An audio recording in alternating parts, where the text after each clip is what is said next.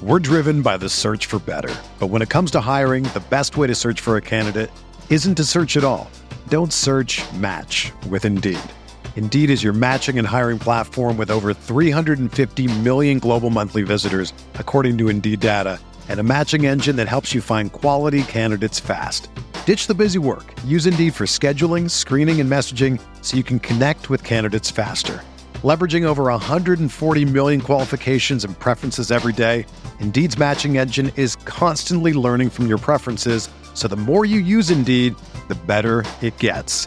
Join more than 3.5 million businesses worldwide that use Indeed to hire great talent fast. And listeners of this show will get a $75 sponsored job credit to get your jobs more visibility at Indeed.com slash BlueWire. Just go to Indeed.com slash BlueWire right now and support our show by saying that you heard about Indeed on this podcast. That's Indeed.com slash BlueWire. Terms and conditions apply. Need to hire? You need Indeed. Support for this podcast comes from Frito Lay and the 2023 Snack Bracket Championship. The Frito Lay Snacker Challenge is underway, and fans are voting on their favorite snacks to crown champion. We're talking about prime time matchups between the best 64 snacks in the land. Will Ruffles Ridges reign supreme? Can Doritos defend their dynasty? Or will Smart Food use their smarts for a surprise upset? Only you can decide. Get in on all the action for a chance to win up to $1,000 or a year's worth of snacks. Let your snacks be heard. Just go to fritolaysnacket.espnation.com to vote and enter for a chance to win. No purchase necessary. Sweepstakes ends April 3rd, 2023. Void where prohibited. Year's worth of snacks awarded in the form of 52 coupons, each good for one bag of chips. See official rules at fritolaysnacket.espnation.com.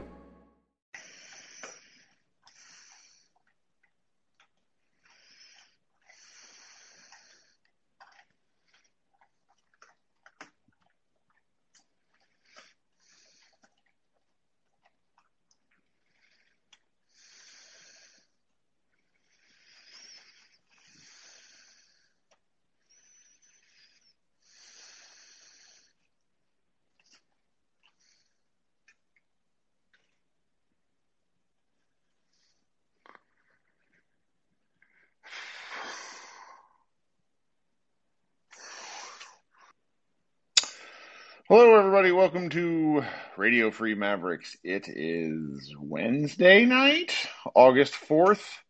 We've had roughly 48 hours since the start of free agency, and it has gotten incredibly boring where everyone is starting to turn on one another for opinions that we uh, have and can't actually influence the Mavericks uh, the only thing going on with the Mavericks at the moment, as far as I know, is they are now uh, apparently playing a strange game of chicken with Toronto, and we're going to be sitting here for a while.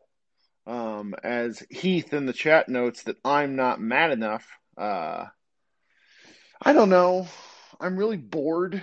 I think bored would be the notion that I am.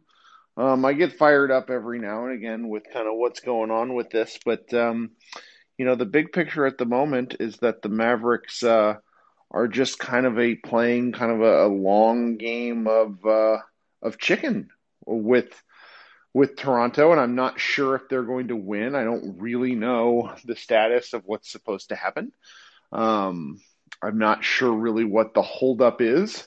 I have a, a sneaky suspicion that, uh, and, and this is literally based on nothing, uh, but uh, with how, you know, how many injuries Goran Dragic has dealt with the last several years, it would not shock me if he has let all parties involved know that he would like to play in Dallas and pretty much only Dallas, and he might retire if he does something different.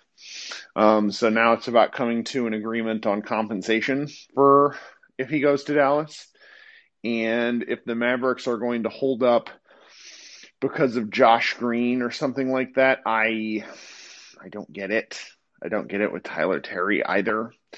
I do understand that fans really love those players. I love guys with potential too, but it's not something that um, it's not something that I'm really married to at the moment. Before I start bringing people up on stage, I wanted to kind of address a couple of things in the chat.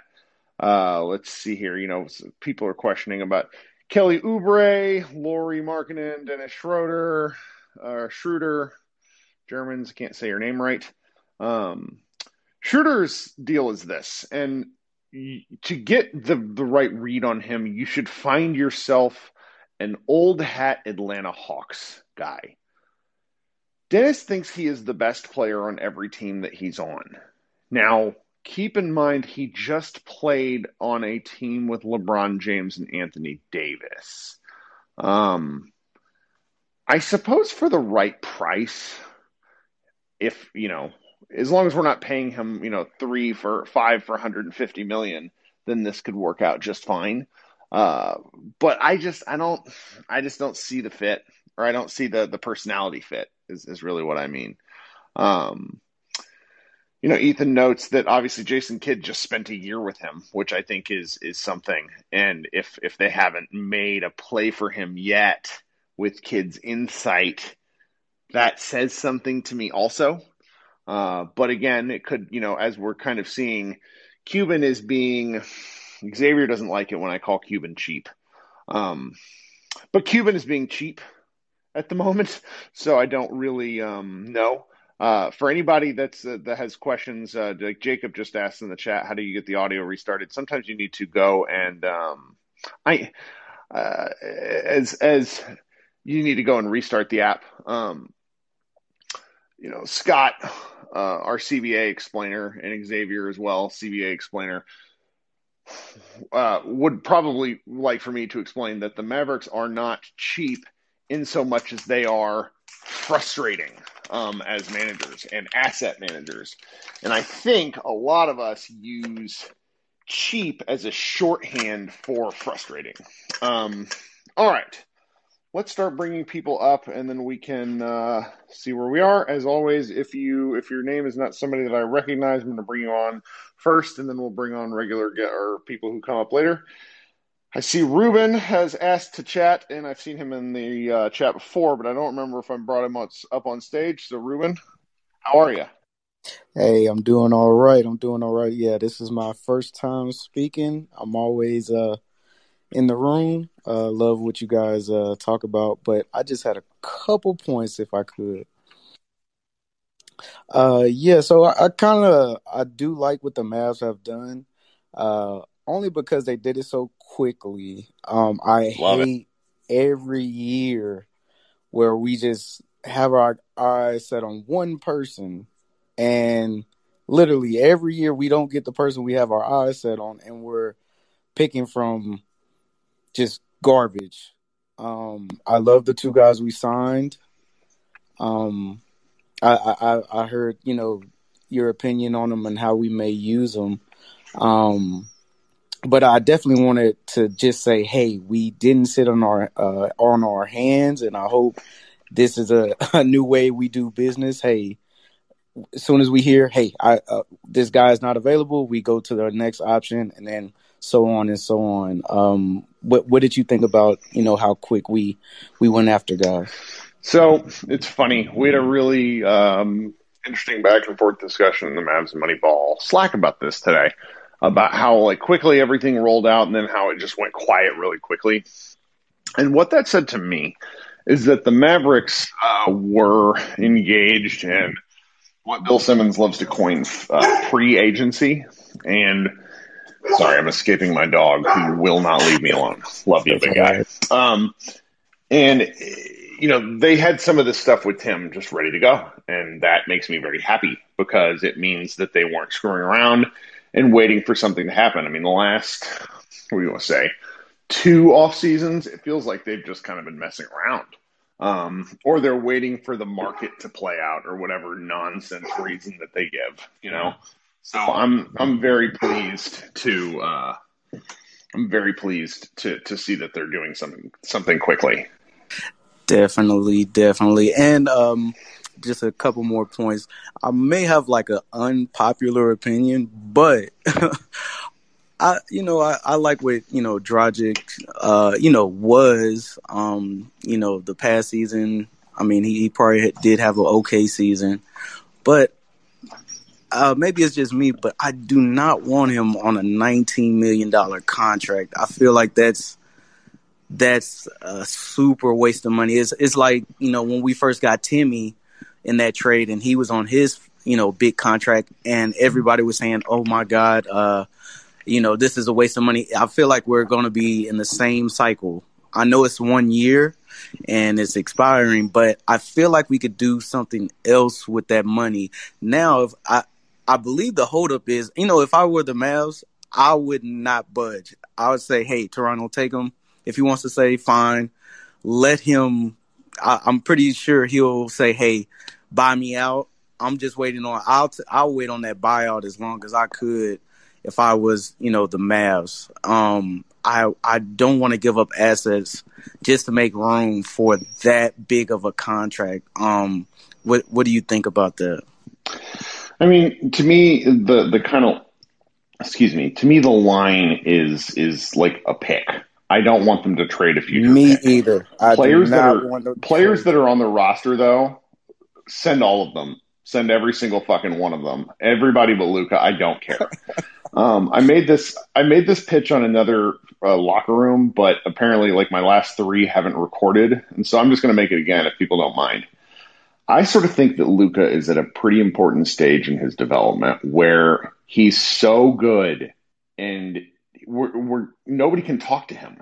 He can show up at games having gone out the night before, give you 25, 10 and, and 8 and look like shit doing it.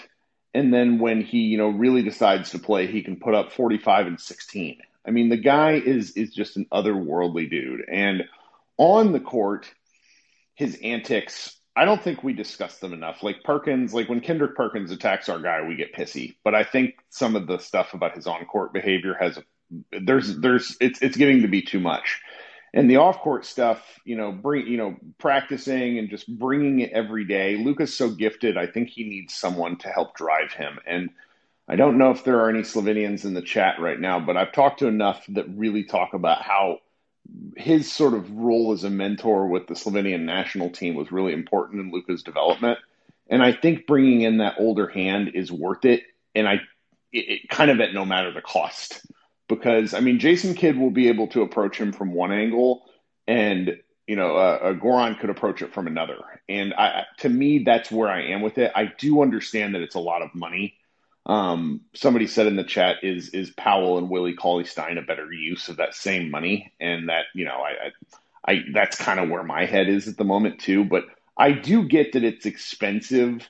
Um, I don't particularly care that it would cost Cuban and and you know the get us over you know whatever it has to do with the cap. Like I just that's not something that I'm thinking about at the moment because for me his somebody that could bring Luka just bring him to back to earth a little bit before he, you know, I mean, he's a top three player on the planet. So it's, it's, I don't know, it's just something I'm thinking about. And maybe I'm overthinking it, but I see that as kind of a, an intangibles benefit that we, that, that, you know, is, is not going to be reflected. Right, right. And, and just how I look at it, the, um, the Goran, uh, you know, either he's it sounds like he's already about to get traded to Toronto, no matter what we do. Um, so say you know, hey, he's in Toronto. You know, my you know dream come true would be he's brought out, and then you know Mavs can sign him for way cheaper than 19 mil.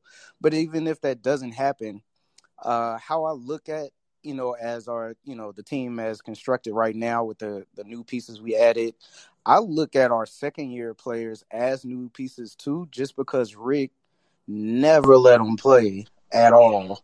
Um, and you know, you're right. Luka is a to- is a different type of animal, and I feel like you could put like anybody next to him, and he's going to make them. Sure. If, if, they take initiative, almost a you know a all star if they really wanted to. Like they'll he puts the ball in the right place every single time. So how I look at it with the team we have now, that's perfectly fine. Uh, you know, I'm I'm willing to go into the season how we look. You know, a healthy KP. I know you you hate KP, but no, um, but healthy, healthy, healthy matters with him. It- yeah, a healthy KP and our second year players and whatever rookie you know makes it onto the 15 man roster, I'm I'm I'm cool with that, you know. But um, yeah, hopefully we get Goran, but at a lower price. And you know, just my last point.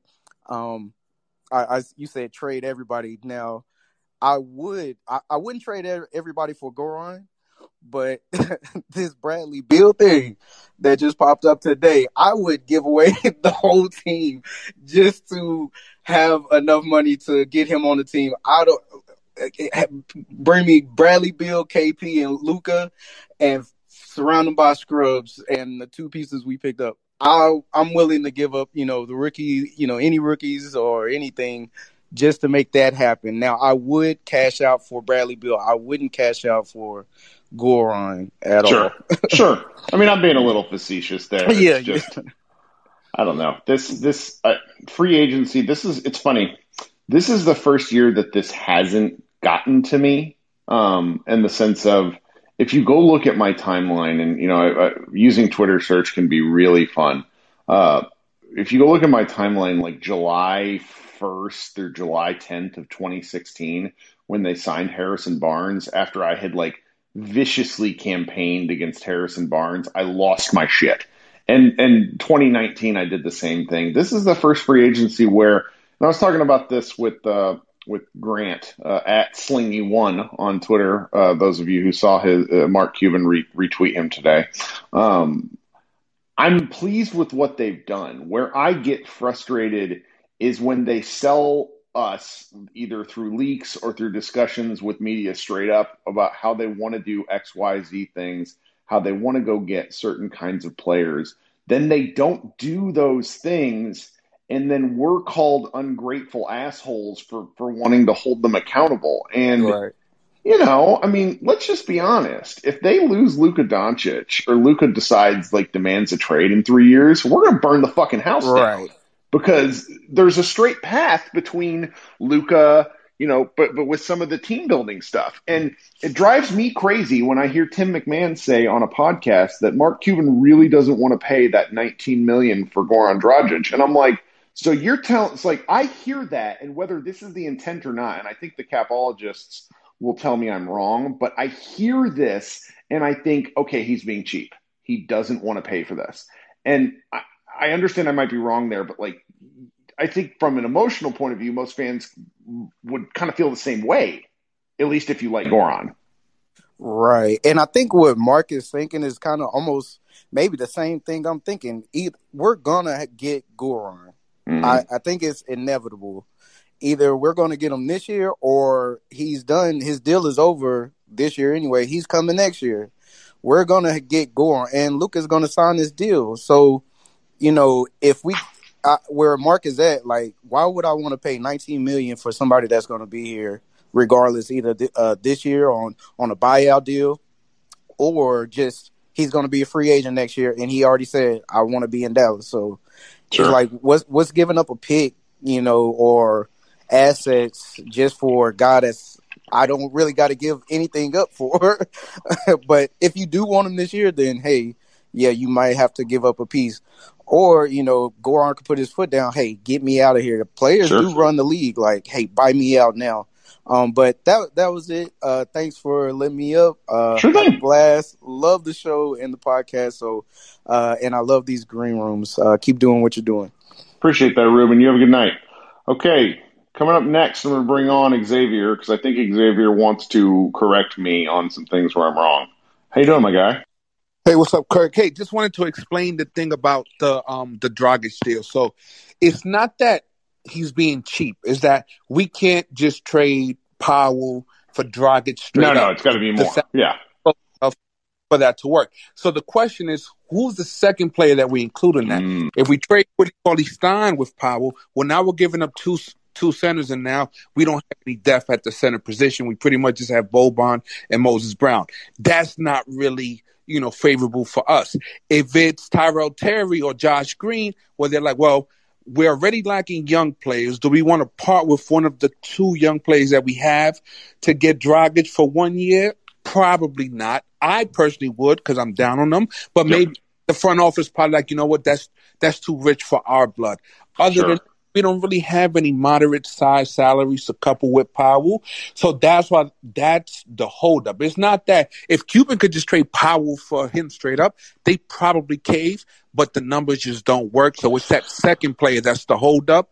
And so we don't have a player making four to five million dollars that we wouldn't mind just tossing mm-hmm. in. And that's the problem. But well, um, the the Willie Cauley Stein thing, just while you're here, you have to admit that if you're, I don't know, if hardcore or casual fan, if you hear that Willie Cauley Stein is the holdup in the trade, there's like a record scratch kind of going on. Because center and and you know you're much smarter than me about this, but would you agree that big men are is the most talent is, is there there's a, the largest surplus in the league in in big men? Because when it comes to crunch time in the playoffs centers just don't play compared to wings and guards. Oh, I, I agree. I, I think big men, unless you have a true two way superstar, I don't think anybody should invest significant mm. resources into center. That's why I think the Jarrett Allen contract in Cleveland is such an albatross. Mm. he doesn't have enough upside to be worth twenty million dollars a year. He just doesn't. Okay. Now,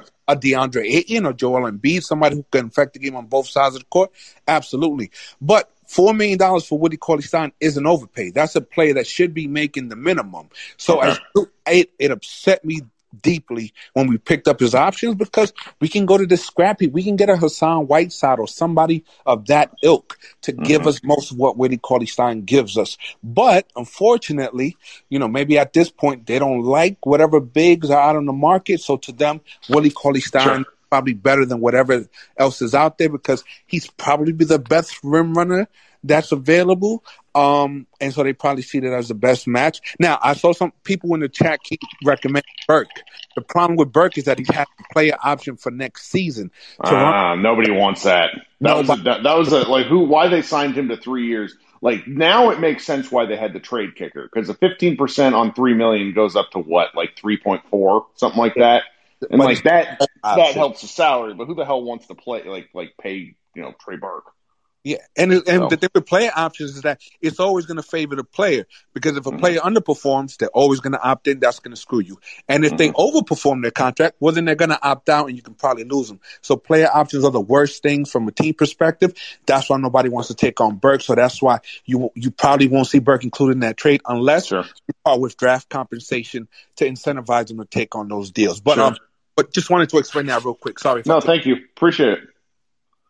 All right. We'll talk to you later, Xavier. Um, okay.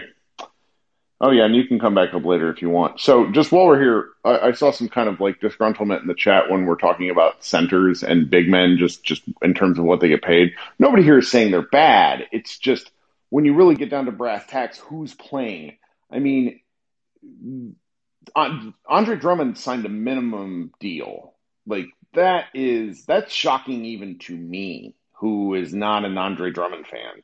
Uh, you know that like that's why I like kind of the Moses Brown thing because you know two million dollars a year for the next three years, he's going to be able to to come in and, and, soak up center minutes. I mean, granted, the guy can't guard a chair, but he's he's uh, you know he's huge, um, which is fun.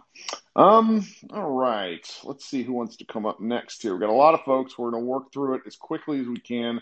Um, like I said, I'm going to bring on people that I don't recognize the names as much because we have a lot of repeat customers, and I'm glad you guys keep coming back. So, Marco, how are you, Marco? Yeah, what's up, Kirk? How you I'm doing? Good. Thank you for. Joining Uh, I just want to touch on two things. Um, uh, continuing what Xavier was saying about the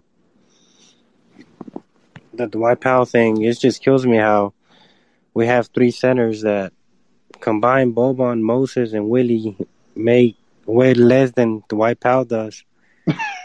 that you Dwight know? Powell contract, I mean, yeah. uh, that was weird at the time.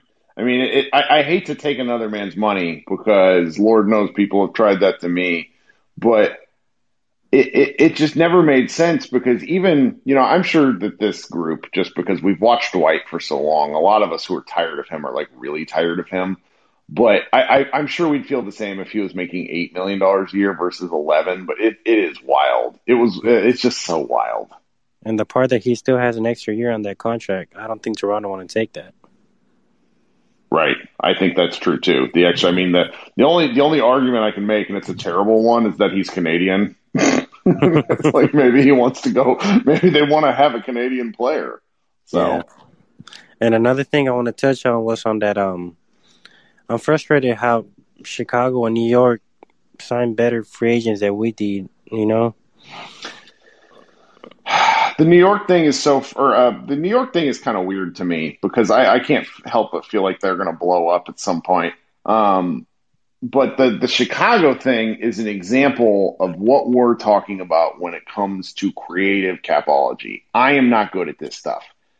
A lot of other people out in the chat are. We had Mav CBA out there, uh, Kenny, lots of people who really enjoy kind of getting in the accounting part of this. I just have a hard time with it, so I'd rather not. Like, I'd rather not try than be wrong because there's nothing more embarrassing than like you know shooting my mouth off about this shit.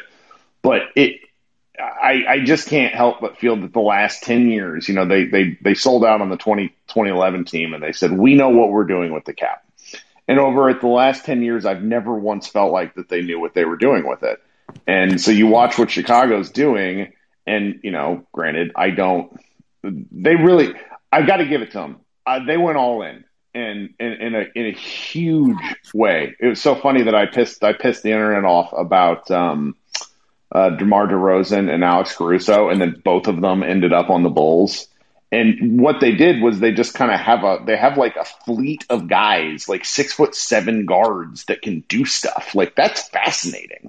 And the Mavericks, they're just like, okay, you know, I like I like Reggie Bullock. I think he's going to be really interesting. Um, the the Sterling Brown thing, you know, if if he can play even a little bit, if we can work some of the rotation minutes down, I'm looking forward to what they can do playing with Luka. But it's just not the same feeling, is it? No, uh, that's that's what I'm saying. Like we try to be happy with the signings we have, but really all this free agency we had this mediocre. Like if you put Luke on any team, like the Chicago lineup they have right now, or even New York, or even Atlanta, I feel like if he, he would have had the Atlanta team that Trae Young had last year, he could have won to the championship. You know, couldn't agree more. You know, and another thing, like Otto Porter Jr., he signed for a minimum deal on the Warriors. You know that that killed me. Like Sterling Brown, I mean that's fine for the contract he has, but three year you know, thirty million for Bullock. You know, he's a shooter, but I feel like there was better options out there. Mm-hmm. Mm-hmm. I understood. I, I mean, I at least think that the the Bullock thing, if if he gives you a little bit of defense, one of the things that that like I kick the shit out of KP. He's he's like my guy that I bitch about, but if the guys in front of him aren't playing any defense, then he can't play any defense. And if Bullock can even add to that and and you know they can not always have Dorian Finney-Smith guarding the best guy. Like I think little things like that will add up, but it's just it's just not the same. And and what's worse is within a week or within two weeks, we're going to be hearing about how you know let's just Goran or not, we're going to be hearing about how good of an off season this was for these guys. And you know, I I don't feel like it's terrible, but I also I just I don't know. I, I, I leave kind of with a bleh feeling more than anything. Yeah, I hear you. Well, thanks, man. You got anything no, else? It. Thank you. Of course, man. You have a good night. All right. Coming up next, we're going to go with Dwight. How are you, Dwight? I'm good, man. How you I'm doing? All right. I'm sorry about the other night when I just talked to myself on mute for five minutes, but thank you for coming. Nah, you good, man. I um I know me and you are, you know, we dudes in our mid to late thirties. Can confirm. And yeah, I apologize. Like I feel bad to the younger, I guess, Mavs fans because I look back. It was ten years ago. Ten years ago, we had just lost. Uh, just had got upset in the first round as the second seed and they had Dampier's expiring contract that they could turn into a whole bunch of stuff, and they promised us the world. I think Mike Fisher sold T-shirts about it. Yes, he did. Yeah, I still and, tease him about that. Yeah, yeah, and I just rem- I sit back and I think like I was more disappointed that summer than this summer, and then they pulled, they paid Brendan Haywood a shit ton of money, and then they used that asset that they promised us. Now they, I won't say they promised us, but it was speculated that we could even get Like that was the summer LeBron went to Miami or Joe Johnson or one of them dudes. And we ended up with Tyson Chandler, who was what? I best center he, we've ever, the best center we've ever had. Right, right. Is that wild? Right, but in the moment, it was an abomination. Like we had just paid Brendan Hayes. Oh yeah, yeah, yeah. Mm-hmm. And, and Tyson we, was injured. And then exactly, and Tyson was supposed to, I think, get traded to Oklahoma City, but they voided the trade. And I'm saying all that to say, I was more angry that summer than I am now. And I'm starting to realize that was just the confluence of events that kind of lucked into a championship. And that shit's never happening again. And I, I'm, I'm, I don't know. Like I've been, I remember the first night of free agency. I was like, "Hey y'all, y'all need to calm down and tell these dudes announced because the Twitterverse was angry. The Twitterverse was ready to to burn down the AC. And I'm like, let's calm down. And I'm like, nah, actually, y'all should have been angry because I am too. and I just, I just, and I just don't understand. This ain't that hard. There was just too many players that you look at the West. The West didn't. The West got worse. It would have been so easy to move up. Like the, I think the Lakers are going to be better than us, but they were better than us last year before they got hurt. Mm-hmm. But the Clippers are worse. The uh, the the Nuggets are probably going to be worse with Jamal Murray. I don't think uh, Klay Thompson, who tore his Achilles in November, and Otto Porter is making is is making any noise. And we it's so easy for us to move up in the West and even legitimately, maybe not contend, but we could make the Western Conference Finals. And I just don't understand how they're dragging their feet. And then at this point, you know, it's been 10 years, and I always go back to that summer thinking, all right, man, they pulled a championship out there behind them. Maybe they're going to do it again. And it's not happening. I really don't think it's going to happen. I, am just, I'm, I've come to accept it finally. And I don't, and it, it just sucks. Well, I don't know. I mean, the, the, the flip side of this argument is that you know, Cuban does, or I'm sorry, Carlisle doesn't pull Luka when they're up 19, and they they really put their their foot on the throat of the Clippers, and they advance to the second round, and you know maybe they beat the Jazz, maybe they don't. We just kind of feel differently about the team. What I will say that I kind of am concerned about, and I've been concerned about this, and for a while I blamed it, and this was I was wrong, but for a while I blamed it on kind of the latent sort of xenophobia that exists around uh, international players and guys not wanting to play with Luka. Yeah, I'm, I'm also getting some feedback, Dwight. I'm sorry. Can you mute? Oh yeah, I got you. Hold on. Thank you. Sorry about that. And then, but over the you know when I put together that list of like Cuban like things Cuban had said or done over the past 15 years, it became it was just so apparent that the reason, like the, the very biggest reason that guys aren't that interested in Dallas is Mark Cuban.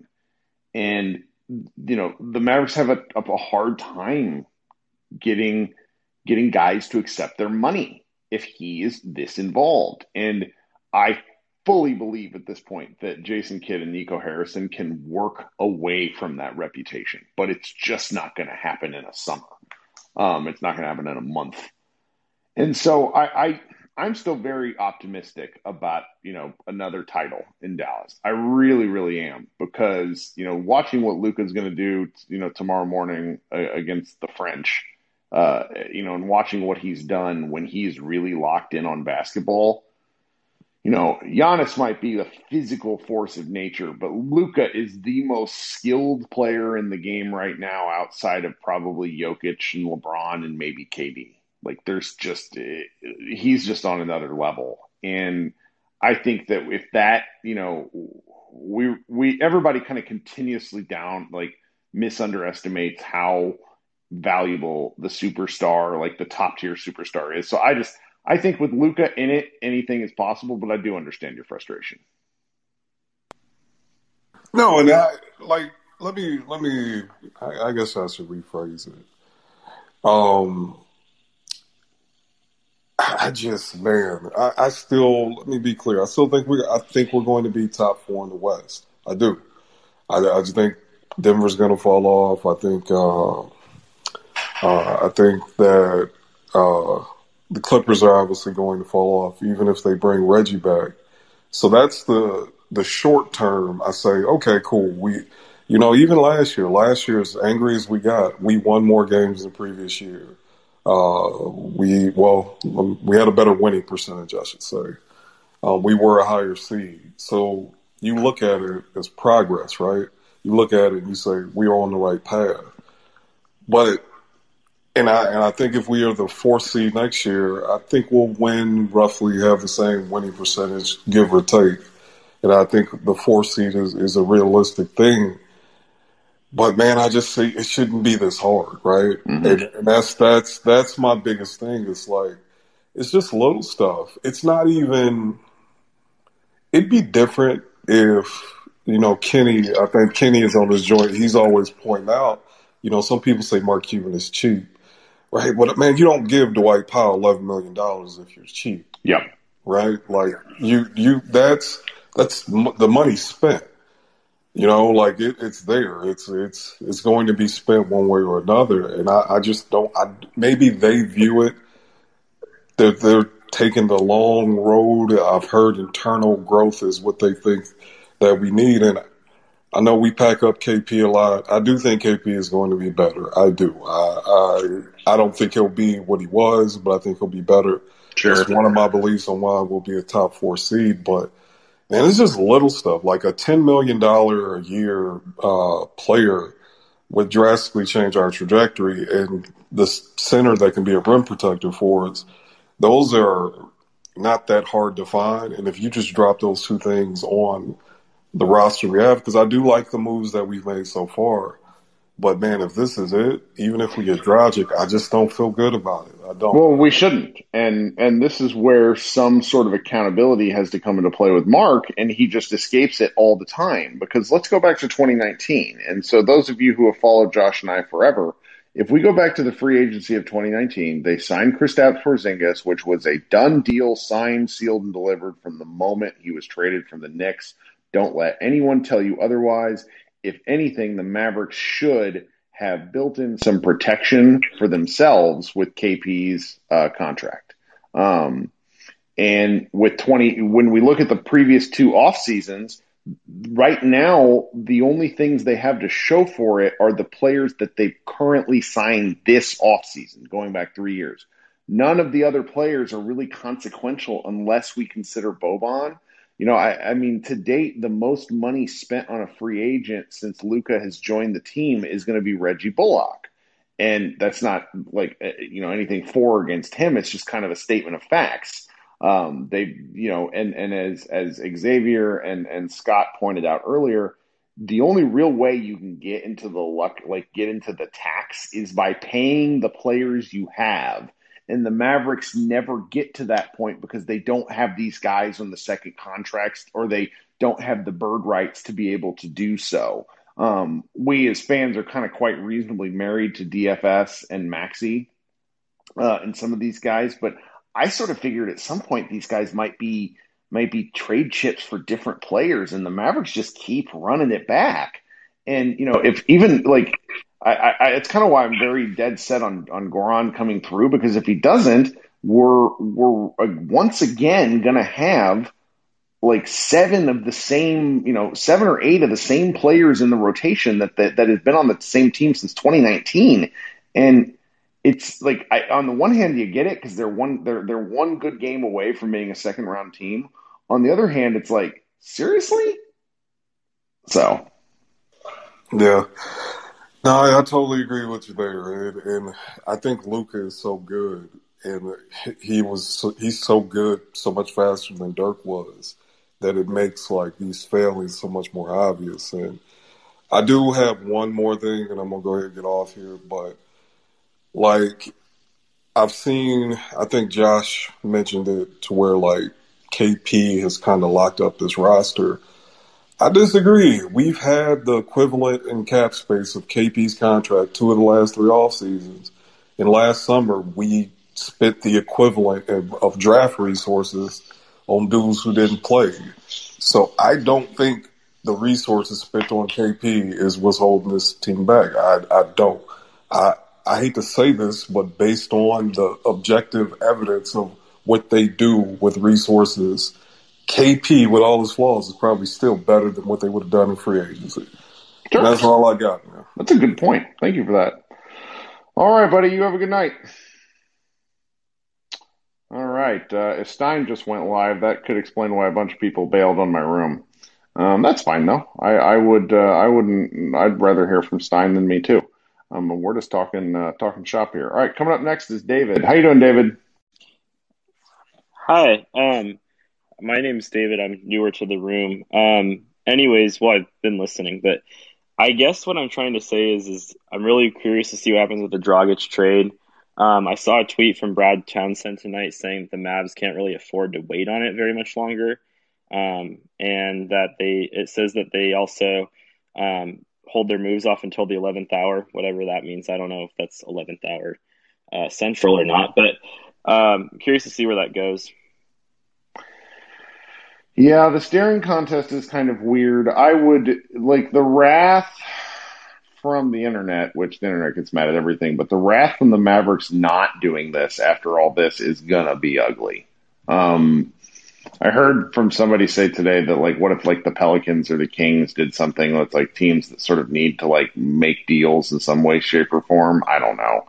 Um, it's it's just it's it's a weird deal overall, and it, it comes back to kind of what we talked about at the beginning of the show. Of of I'm curious as to what the hard and fast kind of this is what we're not doing line is from the Mavericks because you know we all kind of have our personal things where it's like you know there are fans out there where if they trade Tyrell Terry who's played like all of 25 minutes with the Mavericks like they'll they'll start a jihad against against Cuban but I just I don't know I as long as the salaries work I'm kind of eh um I, I 100% understand the fans are like, well, we need to see some of these younger guys play. You know, um, Carlisle was hard on them, et cetera. I, I agree, but I just I don't know. I'm I'm if those guys aren't necessarily in the rotation next year, like like getting to the second round has to be the goal um, for this team. They need to show some forward progress, you know. Yeah, I completely agree. And I think one of the things, actually, I don't want to steal this because this is actually Nick's analysis. Nick Angstadt. I know he's in the sure, sure, sure. No, he's, he's if he's listening, he'll he'll appreciate yeah. somebody. So one of the things he always says is you have to pay more to get the. Well, I know it's not a free agent, but you have to pay more to get people in Dallas. And I think, you know, for those who are against the $19 million salary, it kind of makes sense that we have to pay a little more to get him. And we might have to give up a little more in a trade to get him here to Dallas because that's might be what happens. And another thing to consider too is I feel like um, you have to look at who the two general managers are in this instance. You have Masai over in Toronto, and then you have Nico here and both are going to want to play a heavy game of hardball. And you know, Masai drives a really hard bargain. I've seen the way he trades before, and and and it's I'm not surprised it's going the way it is, to be honest. Sure, sure. I mean, they're smart GMs. I mean, I I I think where where I you know my our staff at Mavs Moneyball is is, is kind of can enunciate this point better, but for years, going back really, you know, to the post 2011, because if you're building towards a title like the Mavericks, where I understand why they didn't value the draft, but the post 2011 Mavericks had very little interest in, in the draft. They also didn't have a lot of picks because of things that were kind of owed in the future. But at some point, they really should have pivoted to the draft. And Cuban didn't want to. And when you limit that, like, you know, between trades, free agency, and draft, if you're going to cut off one leg of the tripod of kind of team building, it puts enormous pressure on the other two. And the Mavericks were not particularly good at free agency, just to Cuban's own mistakes. Like they're they're all documented.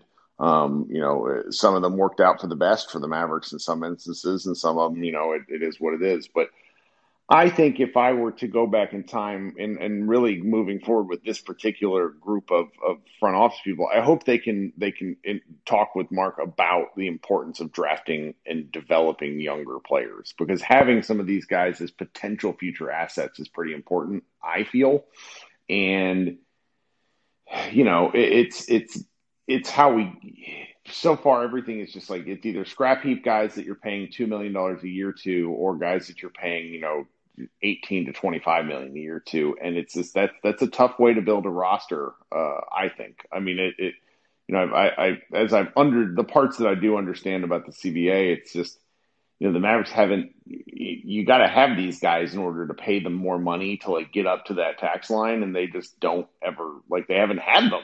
Um, and, and, you know, Scott kind of, Scott put something in the chat earlier about like, hey, you know, these are the guys we have coming up. This is the things we can do. And it's like, you know, do any of us feel that some of these players are worth paying that much money to? And, I don't know. I mean, I'm glad I don't have to make that decision. I'll tell you that much. Yeah, for sure. The last point I want to leave with is, you know, going along with what you're saying about that. And I'm not the best capologist person by any means, but I understand that we have this traded players exception, and then we have this um, other. Uh, uh, well, we have the MLE obviously available if we if we go over the cap. Um, but uh, I, I'm trying to say is that I see people trying to argue that we should be getting both someone like Lauri or Markkanen and Dragic, but I don't think it's realistic to get two people. I think the Mavs are trying to angle themselves to make this one last move, figuring out whoever it's going to be. Um, you know, using whatever, however they decide to divide the cap down. And I don't want to speak to that because I don't have enough information on it to do it. But I just think it's going to be one move and not not Dragic and someone I think that's. I mean, the the the chat can correct us if we're wrong, but if the MLE is taken by Bullock, that's that's kind of the deal. Like it, it's gonna be tragic or drag drag it, uh, whatever, Goran or or, or nothing. yeah, kind of the yeah. thing. So I don't know. Yeah, we'll uh, we'll figure, we'll see shortly. But uh, thank you for joining, David. Yeah, I appreciate thank you, Kirk. Yeah, mm-hmm. appreciate it. Thank you. Bye. Bye. All right. Um, the traded players exception. Maybe those have been used more recently, but I, I feel like in years past those things have kind of come and gone, and and I I, I kind of am worried about the over reliance of saying, okay, we can take a you know an under ten million dollar person into this uh, slot, but the and and I would love the chat for to correct me if I'm wrong. I feel like the situation has to be very specific for that to happen you have to have like the right player, the right team at the right time, and that's that's kind of difficult to do. Um, all right, man, we still got a lot of people that want to come chat. Um, I'm gonna bring on Aaron. How you doing, Aaron? Hey, what's up, Kirk? Just enjoying tonight. Uh, Mark. Apparently, Mark Stein has a room, which is why every. I don't Me blame either. No offense. Yeah, well, uh, I just wanted to get into the whole Cuban being cheap thing because, you know, I've got a, a, group chat going with a bunch of Mavs buddies of mine, and for years and years and years, and even in the past weeks, I was the one defending saying Cuban's not cheap. No one just wanted to take our money. However, as you all know, now after this year, when Luka signs his big thing next year, this cap room's gone. So, like you're saying we have to acquire assets that whether you like them or not, you think it might be a bad contract or not, say a three for 60 guy, whether it be Dinwiddie or whoever, which we could have gone that route in the cap space route and got him and THA. It's very doable. Look it up. Uh, they just have not been willing to commit to anyone that's not a megastar for more than like $10 million a year since we got Luka. Like the Bogdanoviches, both of them for the last two years, you know? You talked about it a bit earlier, but I think he is cheap. I mean, this is difficult for me because I want to be precise in terminology, and I think that matters when we have this discussion because the way the collective bargaining agreement is structured, um, and just random side note, two and a half, two summers ago, I had dinner with Larry Coon. Not with him. I was at a table with like nine people and him, and like that was particularly intimidating because, I mean, the dude wrote the CBA analysis. There's probably like ten dudes in the chat that would love to just ask him, ask him stuff because he he's you know the CBA FAQ is one of the most important documents on the internet.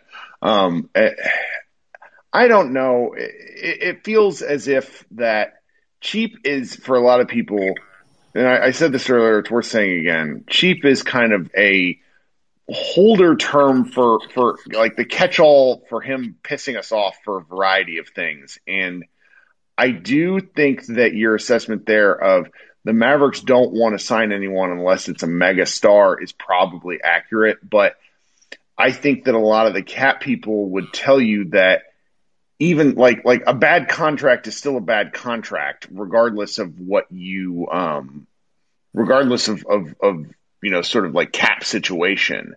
I think that that where the Mavericks needed to get was to this point now where they have far fewer excuses moving forward. Uh, the 2023 draft pick going to the Knicks, um, and there's a whole bunch of second rounders that are probably outstanding, but the first rounder pick is is the only outstanding asset that the Mavericks owe moving forward.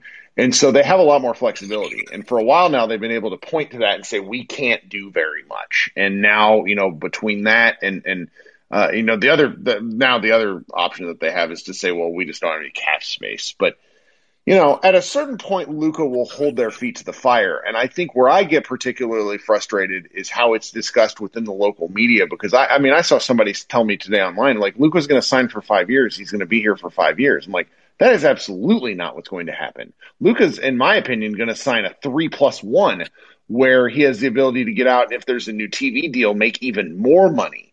Um, but the point is, even with the way superstars go, once superstars decide that they don't want to be in a place, it gets very weird.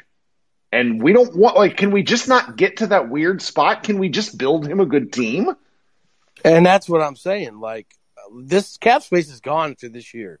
We all know this. We got Luka making 45, KP making 35. This was, you know, we've had a three year window to get something done, and they completely whiffed on it all. Even if you say two, three years ago, signed a three for 60 Bogdanovich type, you can flip those deals because, like you said, to get to that tax number, you need those players that make that money. So he's literally being cheap, is my opinion. And I'm going to hang up and listen. Yeah, I mean the the chat is reporting that Mark Stein said the Mavs are hoping they're still hoping to get Mavs uh, Dragic in free agency. They just don't want to pay the 19 million via trade. Toronto has until Friday to find a third team. I'm just like I I. Uh, one thing on that, Dragic is a one year deal, so it only gives you money for this year. It doesn't help you going forward. hmm Yeah, I don't know. I'm frustrated by all this because it's it's a discussion of things where it's just like when I read the Mavericks don't want to pay, I free, like I, it it makes me lose my mind. All right, Aaron, you got anything else? They don't want to pay the right people, is what I'm saying. Just pay talent. Yeah. All right. Well, you have a good night. Thanks, buddy. All right, coming up next. Sir, I do not want to butcher your name. How you doing? Hey, can you hear me? I can. Well, how do you how do we say your name? Because I don't want to kill. I don't want to. Yeah. I don't want to fuck it up. it's Ollie Raj, but you can Ollie just Raj. say Ollie. Ollie is all right. easier. Ollie. Yeah. Thanks for coming. I'm doing good, thank you. How are I'm you? All right. And I'm the Stein thing is making me sad. Yeah. Um. I don't know. I think. I think Mark Stein's probably going to talk about a bunch of other stuff instead because I mean, there's nothing really going on with us anyways. No. Besides Dragic, you know. Um. But yeah, what I wanted to say is, I think you mentioned a little bit of it earlier, but I'm confused as to why like Luka doesn't have any pull, right? Like, for example, this might be super far fetched, but we saw how Russell Westbrook went to the Lakers to play with Le- LeBron, and all those reports of them wanting to put their egos aside and etc. So I really don't understand what's stopping players to play with Luka, and I get that it might be a problem with the Mavs front office and like Mark Cuban and stuff. But at that point, do we just like give up hope because as much as I think um, Reggie Bullock and Sterling Brown are decent additions, I don't know how it's going to make us a championship contender. And that also feels like a temporary solution. You know, I think they're just going in signing someone decent in the hopes that they end up being good on the Mavericks and then only seeing it go through rather than bringing in someone like Richaun Holmes, Miles Turner, you know, who we can see staying on the team long term. Sure. I'm just unclear what the Mavericks are waiting for in terms of making the big pitch because you know Cuban has has gone he you know one of the one of the fun things about being Mark Cuban is that he speaks so much that you can kind of find a position for him on any player up like right after the season ended, he spoke to some like Rotary Club or something that had something where he's like, KP is who he is. And, you know, it was really weird comments about Tim. Then they re signed him. And then at the press conference with Jason Kidd, the introductory one, they talked about how important KP is. And it's just, I don't know. I don't really understand where the Mavericks are with these sorts of things. And, and, you know, the, the chat's talking about how Luka needs to stand up and exert some pressure. Um, you know, partially because he's at the Olympics going for the gold, which for him, I mean, he's, and I, I feel like he has said that winning the gold medal for Slovenia would be more important to him than an NBA championship. And, you know, at the moment, this sort of thing is just not that important to him. I also question how much, you know, we all believe he needs to have the ball taken out of his hands for the Mavericks to win a championship. There's still uh, the very important aspect of what does Luka want. Uh, you know, they were this close to being a second round team if some of his teammates would have hit shots. So part of me wonders if he's fine with having a 45% usage rate if if they can get to the second round. I, I and again, I'm just completely spitballing, but at a certain point, you know, he he will exert leverage it I just sort of wish it was it was when the Mavericks had a little more flexibility, which is now. Um, you know, there's there's a there's this interesting contingent of Slovenian fans who love to tell me that Luka may not sign the two hundred million dollar deal. To which I say to you, sure, uh, because he still has all the power in this, even if he if he signs a two hundred million dollar deal. Like at some point, if things go the way that it, you know, the, like when we're all kind of grumpy, it will become very clear that Mark Cuban will realize that the team has made mistakes. To date, I just don't know if they believe that because right now they're they're looking. It feels like they're looking at this. If we're this close to the second round, why do we need to make changes?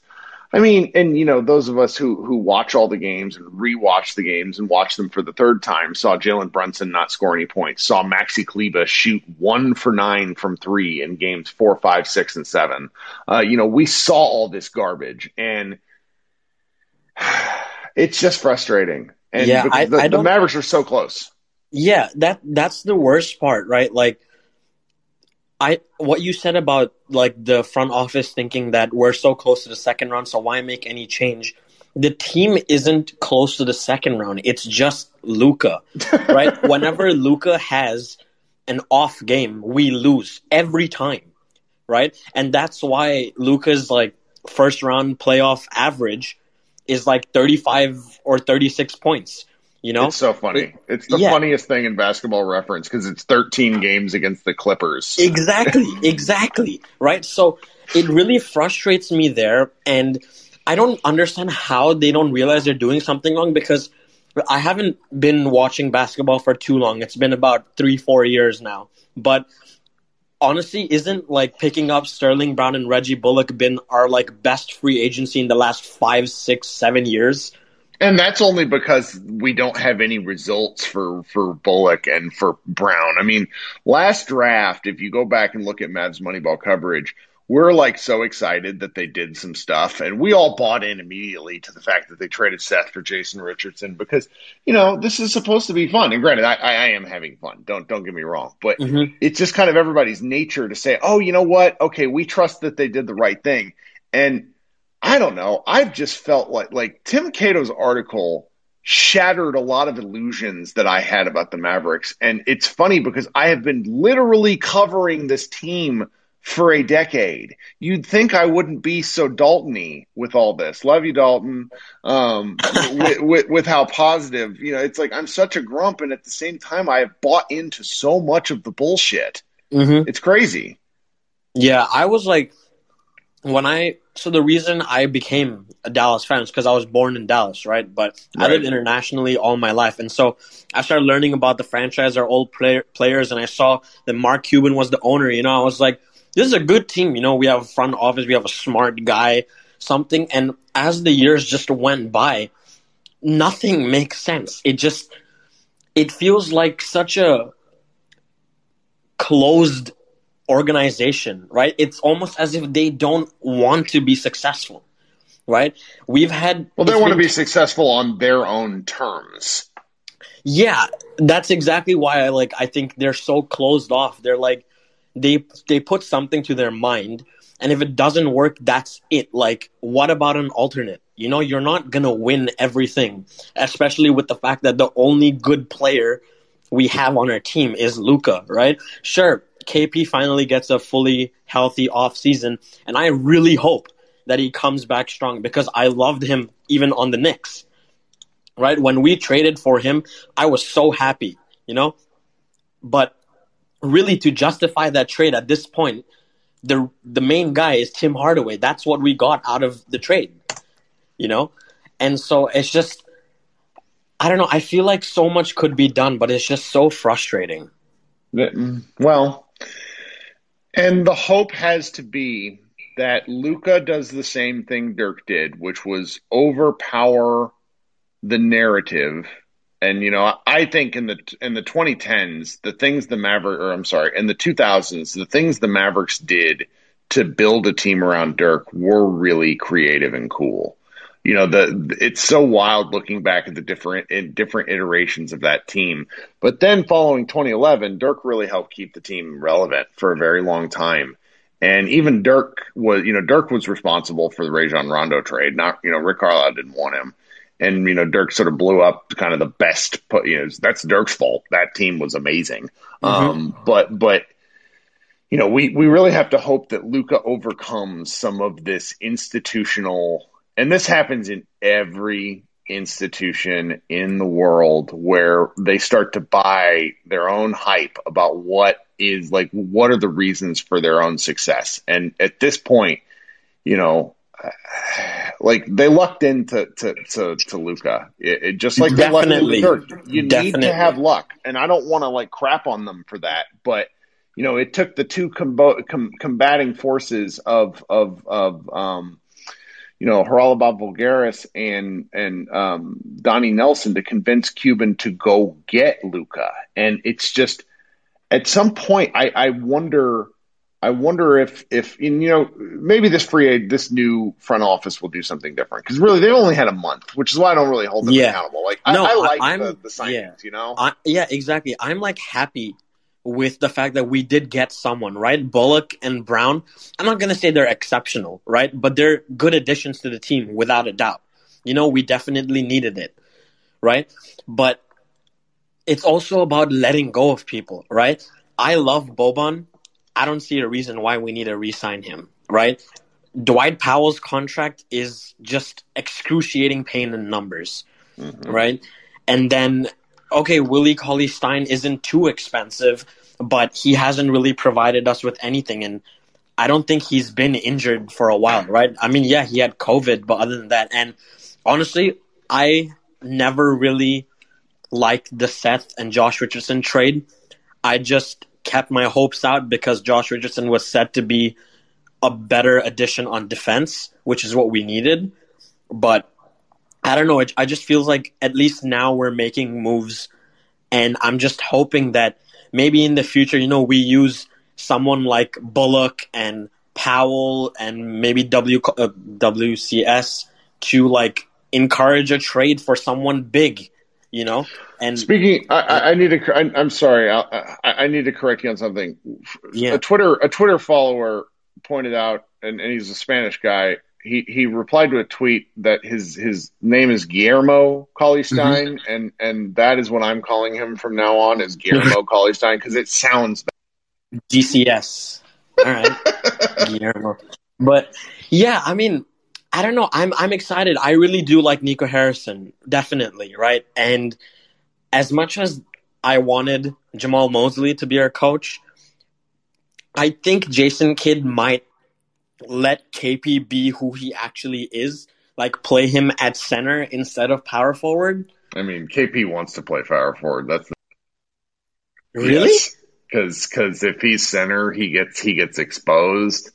And look, man, I I KP and and and Powell, I'm sorry, KP and Luka work so well, but KP doesn't like his role in that relationship. That much is obvious, but Yeah. it works. It works so well. And yeah, no, it like definitely it. does. He's like like like Porzingis and like I'm just I, I've had some drinks as we've been talking, guys. Um, KP is is a is a style points all star. Um, and at some point, he's going to realize that winning is more important than looking good. And, you know, I don't, he, you know, the Clippers were a bad matchup for him, but if he comes back even kind of like he was, like the bubble, somewhere in between the bubble and how rough yeah. he was in the season, the Mavericks are going to, are to kill people. Because yeah. Tim Hardaway, I think, will be in the starting lineup again. And the Mavericks are just going to score like 135 points a game. Like, they're going to be a lot of fun mm-hmm. to watch this year. Oh, 100%. And that's exactly it. Like, we saw what KP did in the bubble, right? And he did that on the Mavericks, sure. right? It's just a shame that he got injured uh, with that meniscus tear or whatever it was, you know? And like you said, KP is an all star. Like he can be that level, right? And KP also was one of those prospects that could have been like the coming of the big men in the NBA, right? Like we look at Joel Embiid, we look at Jokic, look at Karl-Anthony Towns. KP could have also been up there, you know? But I don't know. I think we just have bad luck, man. I just think we have bad luck. Well, I mean, you know, it's hard to be the the real the silly thing about this this whole discussion is that like a team with a healthy Luka has a floor of 500 basketball. Like he's just going to will them into stuff. I mean, they were they were nine. I'm sorry, they were either eight and 14 or nine or 14. I don't remember what it was because I remember um, the coach, I remember one of the coaches at Orange Theory making fun of me for being like, "Your team sucks," and then I just went on like a bananas run. Um, mm-hmm. And and so you know when you have that as kind of your baseline, what we really want is for them to do more. But the baseline for even this team, or even a team where where Porzingis plays like you know 50 games, they're still going to win a ton. It's it's yeah. you know we're not going to have like a 27 win team or anything like that. It's just you just want them to win a championship. You want to build on something, and and, yeah. and that word is not there. You know. Yeah. yeah, I definitely think like I think we'll be a top five seed at the bare minimum this season. I just I need to see it through in the playoffs. That's that's what it sure. mainly is, right? Even when we were seven seed uh, two seasons ago when the bubble happened, and KP was on fire, Trey Burke was on fire, Luka also was on fire. I was so confident that we would win um, that series. You know, I think we had a better chance that series than we did this series, like this season's this year's series. But then KP got hurt. You know, so so much of so much of winning a title is luck. I, I we just that just needs to be said out loud. Like if you think back to the 2011 title, and if you were a younger man then, that's okay if you don't remember. But when Caron Butler went down and then Dirk went down, it felt like the world was over and then to this to to this day, I hold the extremely spicy take that if Caron Butler had not gotten hurt, I don't know if the Mavericks would have won the championship because that dude thought he was on Dirk's level. The previous year in the playoffs, he shot so many more times than Dirk because he thought he was the guy. Uh, right. Uh, and and and when the team fell in line and really there was like a over the last 15 games of the 2019, I'm sorry, of the 2010 2011 season, Bob Sturm writes about this in his book, This Year Will Be Different. Somebody on the analytics staff finally got through to Carlisle that they needed to stop taking 15 foot short corner jumpers and start taking threes. and then they started taking threes, and then they shot like a whopping 24 threes a game in the playoffs, and then just, just, they just murdered teams. Um, and, and you just need luck for things like this to break at the right time. And you know, if if the if the Mavs keep you know taking bites at the apple where they get to the playoffs, all we can really do is hope that they come across the right matchup at the right time and that Luka wins out. Yeah, yeah, I that's fair. Um, yeah, I'm gonna end it by just saying I really do hope Luka does win the gold because I feel like if he does, like if he loses, I think that's just gonna be on his conscience for a long time, and he's gonna want to set his priorities to winning that gold medal the next Olympics or something. Love you know, that. So I, yeah, so I hope he wins now and like just focuses on an NBA championship as his next goal. But yeah, thank you, Kirk. Sure thing, buddy. Hey, thanks for hanging out. Hope you come back. Yes, sir. All right, coming up next. Man, we've been going for an hour. It's amazing when you're how much fun you have when you're talking to friends. Um, I saw Brandon. He must have gotten kicked from the room. Brandon, what's up, buddy? Hey, Kirk, can you hear me? Yes. What's going? Oh, I'm I'm pissed right now after the uh, Mark Stein report. I mean, I, I guess I guess they mentioned it before, but I was actually planning to come in and talk about how I was somewhat optimistic that the Dragic deal would just get done because we have literally six centers on our roster. There are two of them that fit perfectly to go up there, who are probably the two worst ones, depending on yeah, it, it want to put Moses be, Brown. It, it's got to be more than that, though. Like this, this can't be being held up on two centers. This has got to be held up on the fact that they want a younger player. They don't. See, th- that's my thing. Is that I figured the Willie Cauley Stein Powell trade wouldn't get it done from Toronto's side.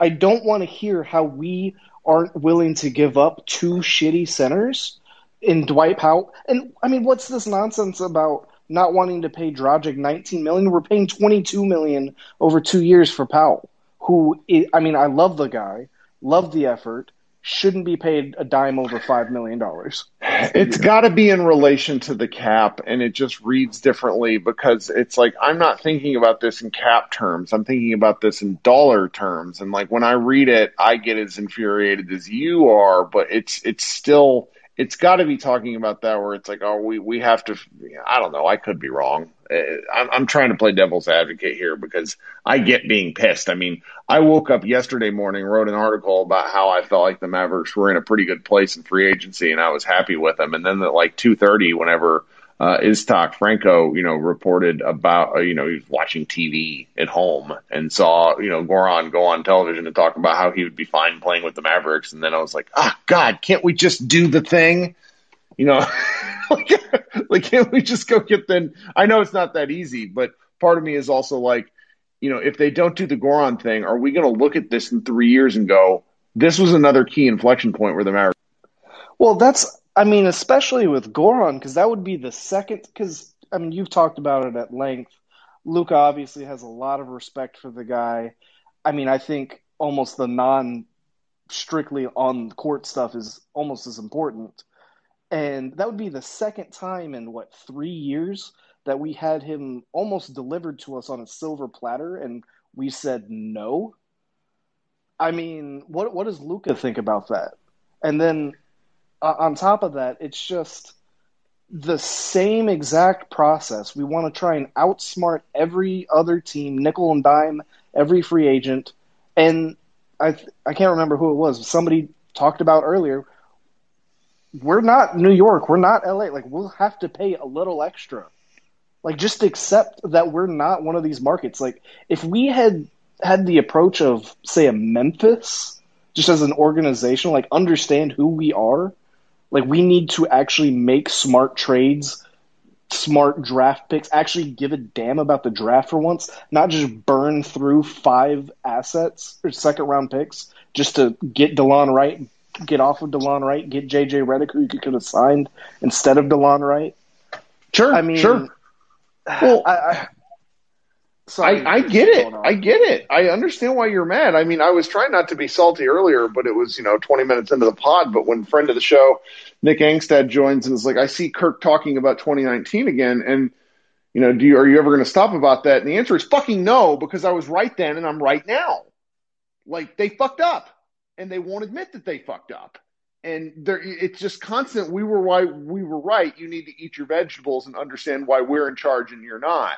And I'm sorry, like Luka is the point. Luka is the hard part. That they keep messing up the extra stuff is what is driving all of us crazy. Exactly. I mean, I, I feel so. My, my, thing with this off season so far, I'm not gonna lie. I actually, I think it's decent so far. Like we could be the Lakers, the Knicks, the freaking Pelicans, or, or Chicago, which is an absolute dumpster. Like I think Xavier said this, but uh, like take the under on whatever their win total is. They That's weird. They're so weird. Like they're just weird. Start, you started a, like a Twitter war over Caruso and DeRozan, and they drastically overpaid for both, which I find hilarious. Um, but like we we could be one of those teams that I feel like got worse. I feel like we got a little bit better around the margins. We got more shooters for Luka. We got guys who at least theoretically are better defenders, maybe a better. You know what else we got? What else we got is that we don't have COVID next year, and we don't have four games and seven nights on repeat. Like right. that's that's gonna matter. Right, that's going to matter for KP. And I wasn't initially on the Dragic train, but after listening to you a little bit again with the kind of off court stuff uh, with him and Luka, but looking at his stats, so I I wasn't on the train because I thought he kind of started to fall off a cliff a little bit last year. But I looked at his stats, and he would have been the fourth leading scorer and the second best playmaker by a mile in terms of assists. And I mean, that's a down year for him. And consider that in the bubble, he had that injury in the finals. They had like 70 days from the end of the finals to the start of the regular season. Like you said, there's five games and seven nights. Like, there's every reason to believe that he he'll actually bounce back, kind of similar to KP. So, I'm, I mean, especially since there's no better options at this point, except maybe Reggie Jackson, which we can't we can't get anyways because all we have is the TPE, and like you know, they're not going to take Powell or anything. So I, am on board for Dragic. I'm getting really pissed that it looks like we may not actually make any more moves, and we're just content to let Luka play 45 minutes in a playoff game. You know, score 40, 50 points with 20 assists, and us lose by 10. I don't know. I, I suppose I probably wouldn't feel this way if I like. It's so weird because Tim, you know, former Mavs Moneyball editor in chief and current athletic writer, wrote that he wrote that that that Dwight Powell thing, which we're all latched on to, me specifically, and then later was like, "Well, that's not really how it is." And I'm like, "Well, why did you write it?" And I'm not getting an answer from him for that. I, I and and you know maybe it was like true at the time. It like it was the thing that he heard at the time, but it's still very odd. But thank you, Brandon. You got anything else? No, thank you for the. I, I feel I feel better now, but I I'm just hoping that when I wake up at six in the morning to watch Slovenia play, I also have news that uh, we've done something that's positive.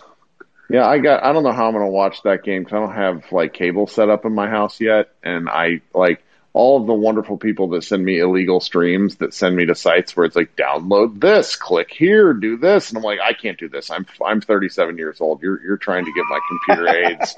I can't have it. You, you scary children with your with your technologies. All right, man. You have a good night. You too. Thank you. All right, let's keep hanging out. Uh, Xavier, you said you wanted to make a case for the off season, and since you did an explainer earlier. All right. So no, well, as far as the off season, I share everyone else's anger. Watching Dinwiddie sign with the Wizards absolutely killed me. So I am completely upset with how we handled the offseason. But as far as the case for next season, here's the thing, right? The Clippers were the absolute worst team for KP to play against, and they were the absolute worst team for the team to play against. And so, because we just happened to play them the last two years, I think that kind of, you know, that changes the way we view the team. I think there's a non-zero chance that if Kawhi doesn't go nuclear in Game Six, we probably make the Western Conference Finals. And if that happens, I don't think we have the same mentality about the team that we have now. And look, we got Luka. We're good enough to make the Western Conference Finals. Now, there's a ceiling to the team we currently have, right? We need breaks in order to get to the Western Conference Finals, but we have those breaks. The Clippers lost Kawhi. The Lakers are going to underachieve this year, and there isn't really a big bad boogeyman that we should be scared of in the Western Conference. So, with a little bit of luck, we can get there next season. You know what I'm saying? And I feel like Bullock can help.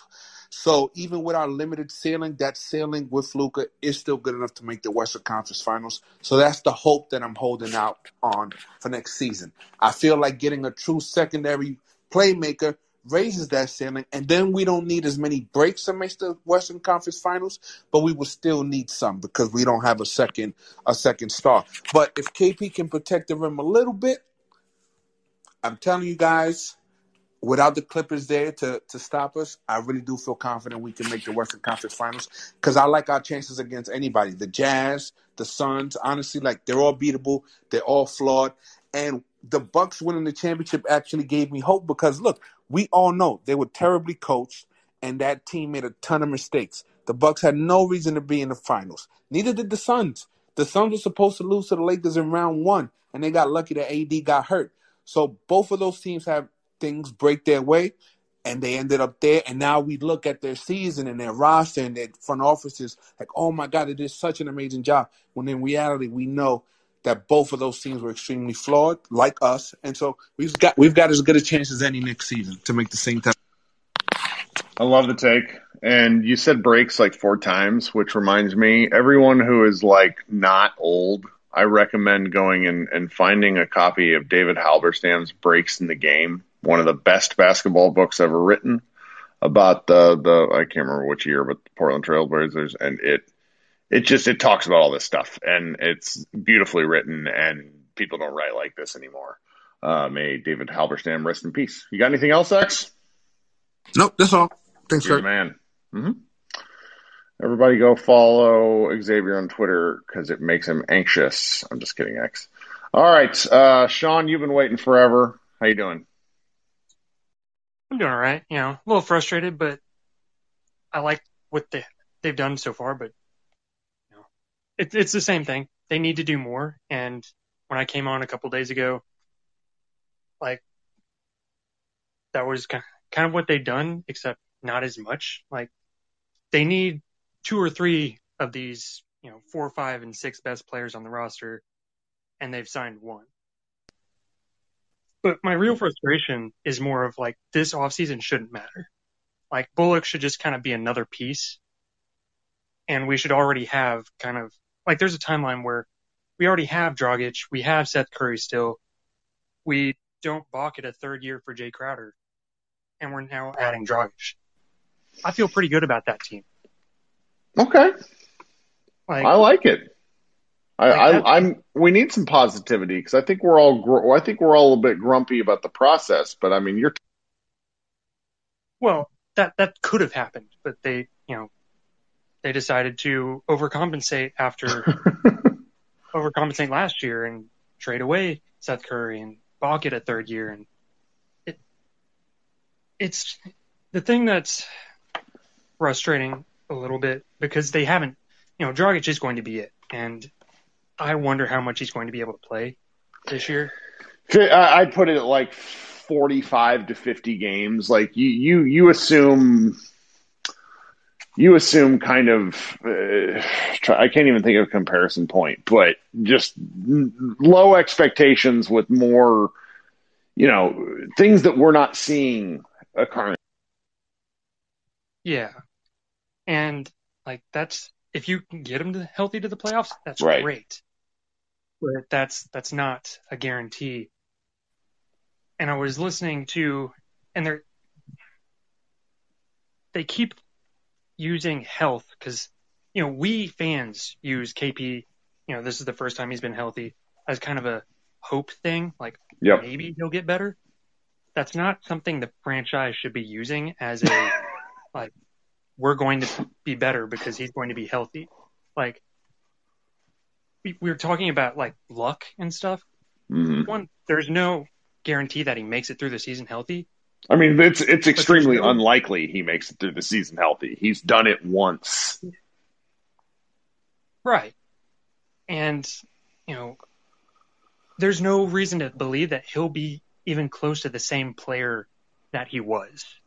Sure. So when, you know, Tim McMahon and Zach Lowe and all these guys are saying, well, KP's the keys, like the reality is he's not the key anymore because he, we haven't seen it. We don't know if he's going to be that guy. So when you don't sign people around them and you're still like, well, no, KP's going to be good when you just don't know. And, and you think that Josh Green, who's only, he's going to get less than two months to actually train for this upcoming season. And Tyrell Terry, who wasn't around for 75%. Yep. Like to think that basically using growth and health as assets or as, you know, new, new players, that's, it's just mismanagement. And I have to wonder if they can actually evaluate themselves at all. I mean, that's where this becomes so challenging because Mark Cuban views himself as the general manager. This is Jerry Jones part two. All of these other people serve to fill the roles and, and, and sorry, I just dumped some ice in my sink. Fill those, you know, kind of kind of answer some of his questions and instead of being, you know, and and Mavs fans just kind of accept this. Instead of being the guy who The general manager, like Neil Olshey does up in Portland, they take the decision ownership. Hey, I want to do this. Give me the yes or no. Cuban is kind of involved at every level of the decision making structure. And that in itself becomes a problem because he, despite being a successful businessman, despite lucking into broadcast.com, this is not what he was trained to do. And, you know, I am not a journalist because I have been doing journalism things for seven or eight years now. I am still a fan blogger with a platform. That's just, it's just not the same thing and it never will be. And this cosplay crap is starting to drive me nuts. And the only way for it to stop is for him to for it to occur to him that he's not very good at it. And you know, hopefully he'll figure that out before it's too late. I mean, he has to, otherwise Luke is gone. You know, and it kind yeah. of so one thing that occurred to me while listening to this was thinking back to his comment about I don't trust people, so I'm, until I do, I'm going to be over their shoulder. Mm-hmm. They're, you know, it's a part of this cheap conversation, but I'm not calling him cheap. I'm just saying he may not want to pay these guys because he doesn't trust them, which is in, an insane thought. But yeah.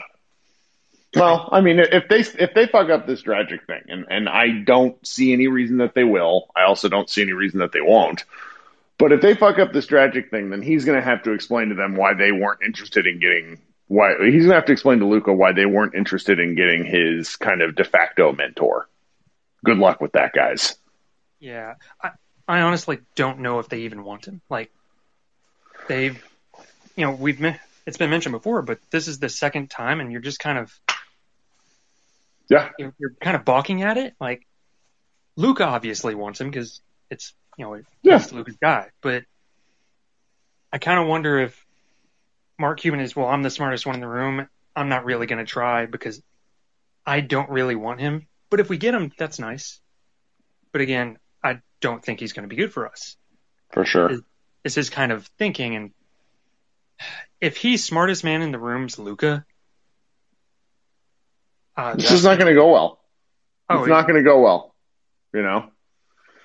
Oh, well, it's, it's just one of those things like he, he's going to have to come down to earth eventually, and it's either going to be right before Luka storms out, or it's going to be after, and there's going to be a you know angry mob at his front door.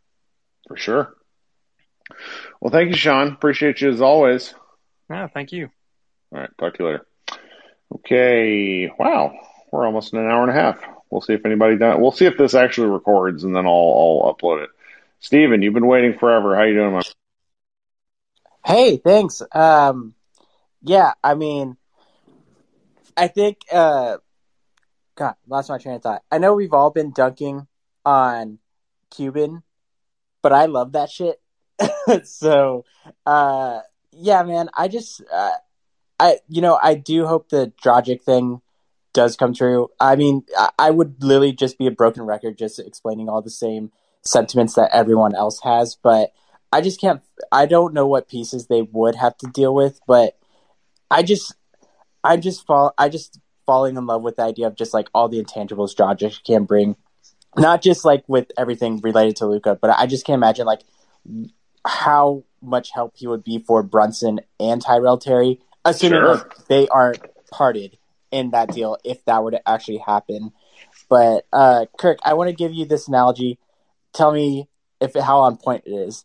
Cuban kind of reminds me of Palpatine because they both had a trans a transcendent all star with Luka and Vader. And why did the Empire low key fall apart? Because Palpatine got was a cheap ass and didn't want to keep on paying for the clones, actual shooters, and he relied on actual I, I don't know human recruits to be the stormtroopers, and they couldn't shoot for shit and he also spent money on just other stupid shit. Like, why do you need a giant moon to shoot other planets?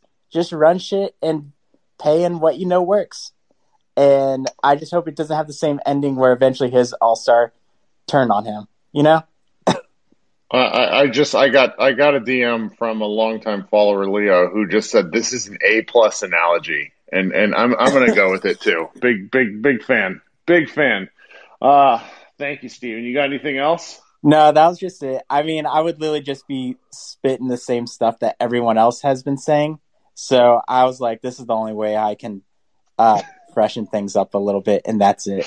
So Brandon, Brandon, Brandon just said in the chat, please let Luka throw Mark overboard. right? Oh God, well, yes. but somehow Palpatine survived. Um, all right, we'll talk to you later. Thank you, Steven. All right, thanks. Mm-hmm. Okay. Simon, what's happening? Hit that unmute button. All right, you got me. I do. Thanks for waiting forever. No, no problem. Thanks for having me on. Um, yeah, I guess uh, I've got a few things that just I don't really understand about why this deal might not be going through. Like, has Luka not like made the 19 million back just in like I don't know jersey sales, season ticket holder seats? Like, can you not pay? the money for getting his mentor and to help out the rest of the team.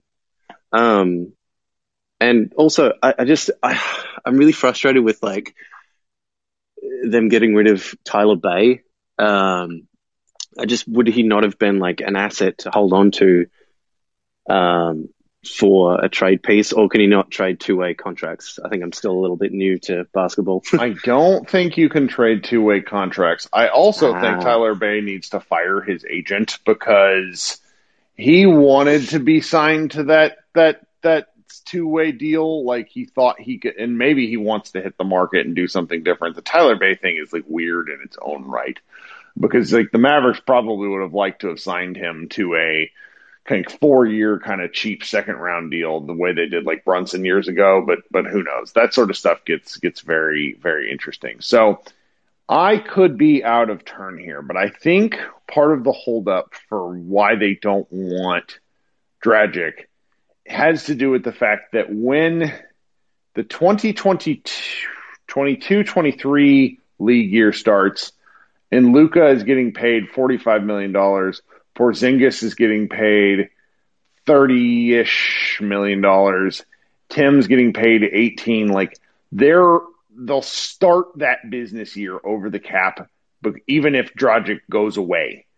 And hmm. because his, you know, and, and again, I could be getting some of these details wrong, but I'm guessing they don't like that future outlook with him, regardless of what he brings to the team in an intangible.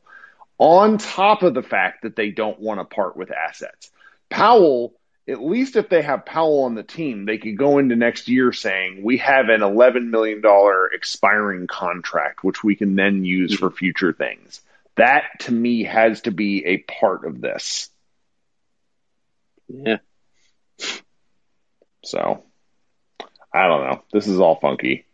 It all it's and it's all so poorly explained because there's nobody like when it comes to big picture stuff, like we have our, our wonderful friends that explain this to us on social media if you follow that closely. But, you know, a newspaper article, I don't expect Brad Townsend to be able to map out the specifics of why this is so funky. And as a result, we just kind of all end up getting mad. It's fun. yeah. Well, you got anything uh, else for thanks us? for having me though. No, no, no. That, that was uh, that was it. Uh, Sure just thing. finally brought up the nerves to come and chat. No, please Been listening to a lot of these. uh, if if you're if you're listening to them, and this goes for anybody that's listening on the podcast later, download the app. Come hang out in the room. It's stupidly addictive. I didn't think I'd like this thing at all, and like I end up joining random ones. Like I, I'm mad that I'm missing Marc Steins because I really like miss listening to him. He's more important than me. But uh, thank you for hanging out. No, no problem. Yeah, go listen to Marc. All right, talk to you soon, guy. All right. All right, a few more people. Let's roll through. Yash, what's happening? Hey, what's going on, Kirk? How are you doing? I'm okay. Thanks for. Yeah, appreciate it. Yeah, I was just thinking, uh, you know, we we were in the in position to kind of make a push for Giannis, and do you think that that uh, if we didn't make that push for him uh, and went and got like a, a Bogdan Bogdanovic, like we'd be in a much better position this, Yes. year, right?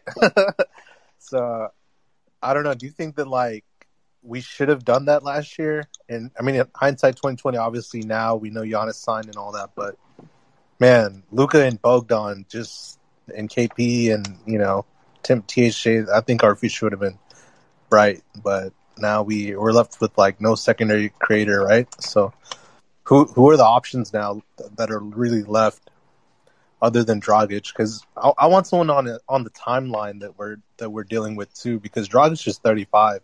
Yeah, he'll be good for a year or two, but like Luka wants to contend for the next ten years, right? So I want someone on the timeline as well. So sure. where's the guys? Well, that that's kind of where things get funky because on the green on the other green room with Marc Stein, he says the Mavs are definitely not in the Schroeder, yeah, Schroeder mix, and the Mavs also have no ties to Lauri Markkanen. So, you know, any sort of thing happens, like there's a dwindling number of opportunities. So it's it's really weird. I don't know. I mean, at least uh, you know. Uh, at least the Mavs didn't make some crazy pitch to to Kelly Oubre. Like he, you know, he could still end up a Mav and be whatever, but it's not like they're paying. Like I was worried, like coming into this, that because like like wing depth is so weird that they would pay somebody like him, you know, because he hung forty on them, and even though I don't think he's very good. Yeah, yeah, I'm I'm glad we're uh, not going that route for sure. Um, yeah. You got anything else for us tonight? Um, no, that that was just my big question is who who could we? Because I think like yeah, draft draft wise, we're we don't have any draft picks right for the next few years because they're still in that KP deal. I think we go one more, don't we? Mm-hmm. We owe twenty twenty three.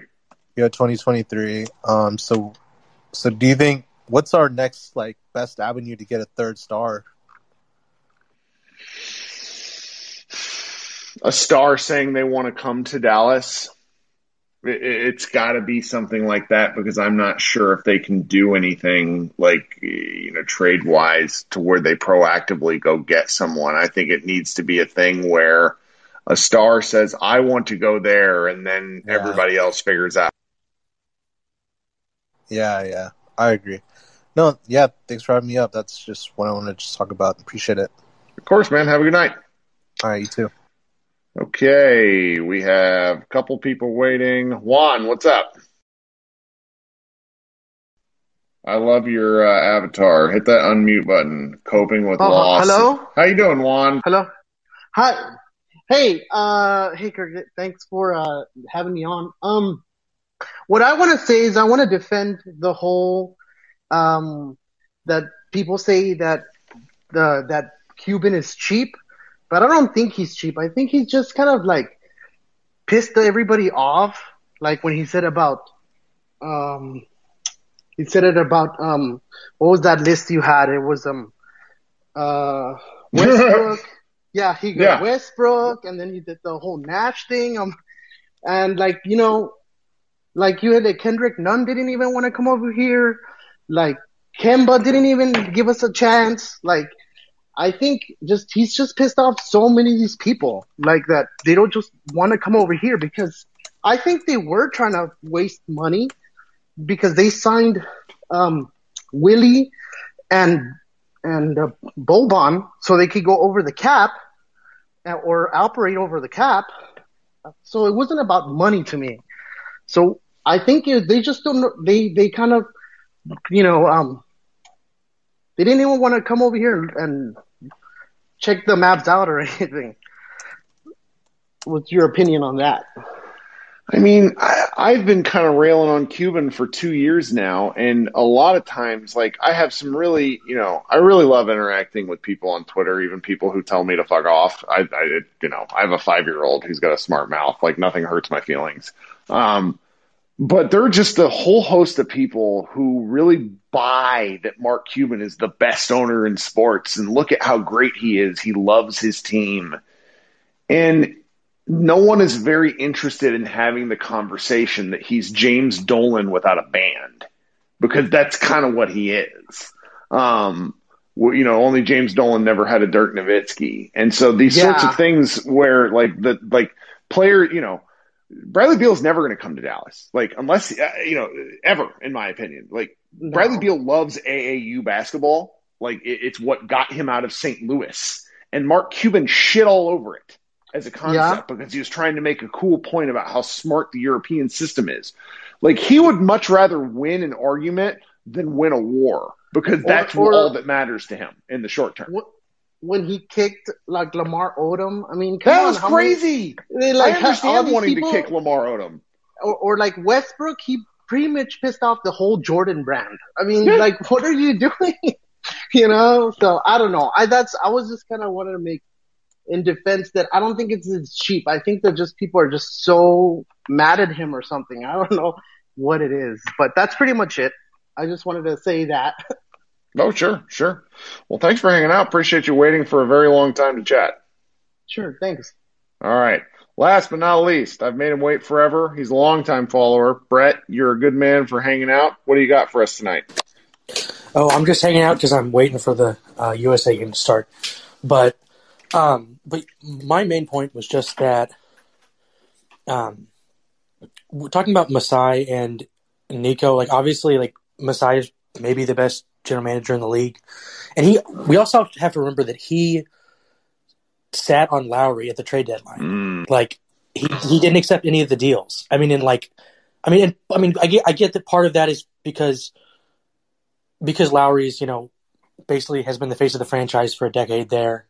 Um, so that's a part of that. But still, I mean, he could have got probably multiple picks at the trade deadline and didn't do that um, because he his offer wasn't met, which right. is which seemed like to be kind of just to prove a point to like the Lakers or whatever that that like he's not going to get lowballed.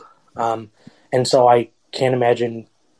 I mean, like obviously, like I still do think that probably it happens by Friday, and that all this stuff is just kind of posturing. I hope so. I mean, other otherwise, the Mavs are just like more stupid than I thought.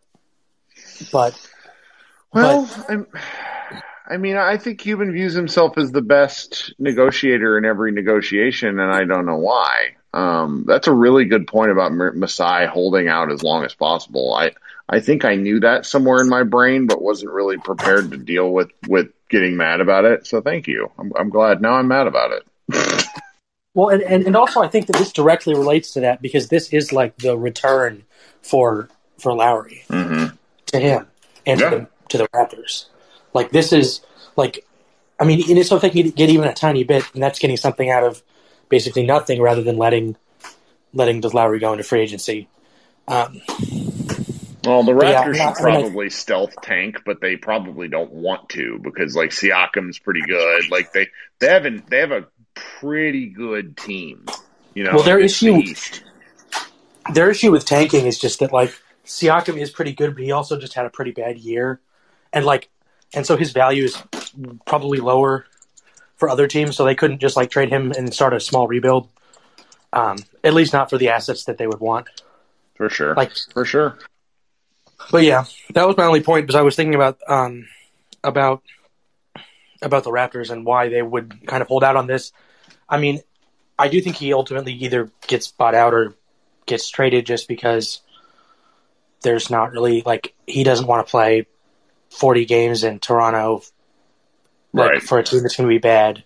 And right. he's like and like I mean Kemba got bought out. I get that that's because Kemba had like a million dollars like had like whatever thirty-five million dollars on his contract, and no one can trade for that. But really, no one other than the Mavs is going to trade for Dragic either. There's no competition. Like either they will trade him now, or they will buy him out at the buyout deadline. Like, like that's the only two options. I mean, so I mean, unless unless Masai does does just want to prove a point that he's not going to take like Powell for that or whatever, but. Yeah. Sorry, I no, my I, I could hear my dog running around upstairs, and I muted myself for a second. Well, thank yeah, thank you for hanging out. You got anything else? Uh, nope. All right, man. You have a good night. You too.